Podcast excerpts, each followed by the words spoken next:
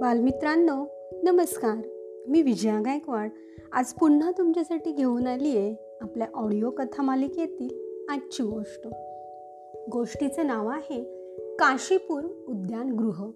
गोष्ट आहे स्वामी विवेकानंद एक आदर्श जीवन या पुस्तकातील. चला तर मग ऐकूया आजची गोष्ट.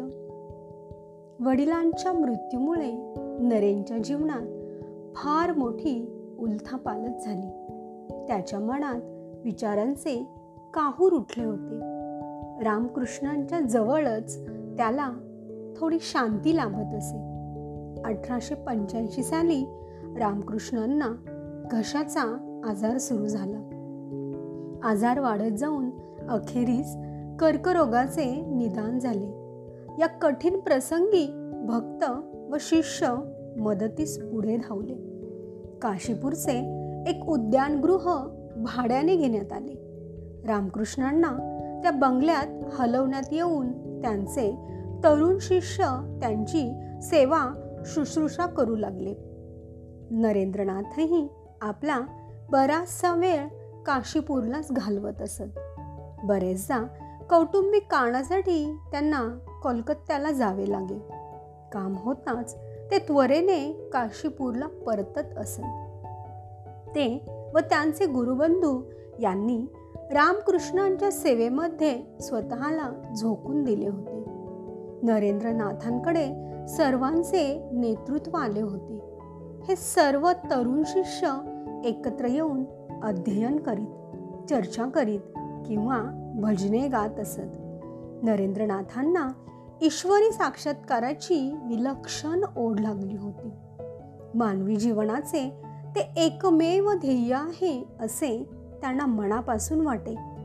रामकृष्णांच्या सूचनांप्रमाणे ते वेळ मिळताच ध्यानमग्न होत असत. ध्यानावस्थेत त्यांना अद्भुत अनुभूती येत.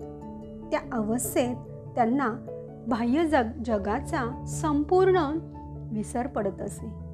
एकदा नरेंद्रनाथ व गिरीशचंद्र घोष हे एका झाडाखाली ध्यानाला बसले होते. गिरीशचंद्र घोष हे बंगाली साहित्यातील नावाजलेले एक नाटककार कवी व लेखक होते. गिरीश बाबूंनी ध्यान लावण्याचा आटोकाट प्रयत्न केला परंतु अतोनात डास असल्यामुळे त्यांना काही ते जमेना. नरेंद्रनाथांना जमते का हे पाहण्यासाठी गिरीश बाबूंनी डोळे उघडले. आणि पाहतात तो काय आश्चर्य. नरेनच्या अंगावर डासांची जणू काही घोंगडी तयार झाली होती आणि तरीही तो ध्यानात पूर्णपणे बुडून गेला होता. एके दिवशी संध्याकाळी नरेंद्रनाथांना उच्च आध्यात्मिक अनुभूतीचा लाभ झाला. ते त्यांचे देहभानही विसरले. त्यांचे अंतरंग पूर्णपणे ईश्वरमय झाले. एका वेगळ्या आणि निर्मल आनंदात ते मग्न झाले. या अवस्थेला समाधी असे म्हणतात. श्री रामकृष्ण नरेंद्रनाथांची भविष्यातील कार्यासाठी तयारी करून घेत होते. त्यांचे इतर शिष्य हे पुढे ध्यानधारणा चालू ठेवतील व एकत्र राहतील याची जबाबदारी त्यांनी नरेंद्रनाथांवर सोपवली.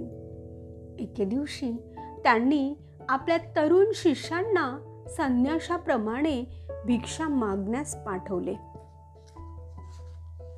या शिष्यांनी हेच अन्न श्री रामकृष्णांपुढे प्रथम निवेदन केले. रामकृष्णांनीही हे भिक्षान्य आनंदाने ग्रहण केले. त्यांनी या तरुण शिष्यांना भगवी वस्त्रे दिली. या मुरुष या महापुरुषाची अखेर जवळ आली होती. सोळा ऑगस्ट अठराशे शहाऐंशी या दिवशी आपल्या सर्व शिष्यांना दुःख सागरात लोटून श्री रामकृष्ण निर्धामी निघून गेले. यानंतर काही शिष्य घरी परतले आणि त्यांनी राहिलेले शिक्षण पुन्हा सुरू केले. नरेंद्रनाथ मात्र या पांगलेल्या सर्व शिष्यांना एकत्रित करण्यासाठी प्रयत्न करू लागले.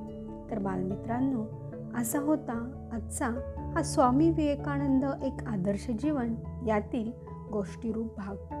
पुढील भाग आपण उद्याच्या गोष्टीमध्ये ऐकूया. धन्यवाद.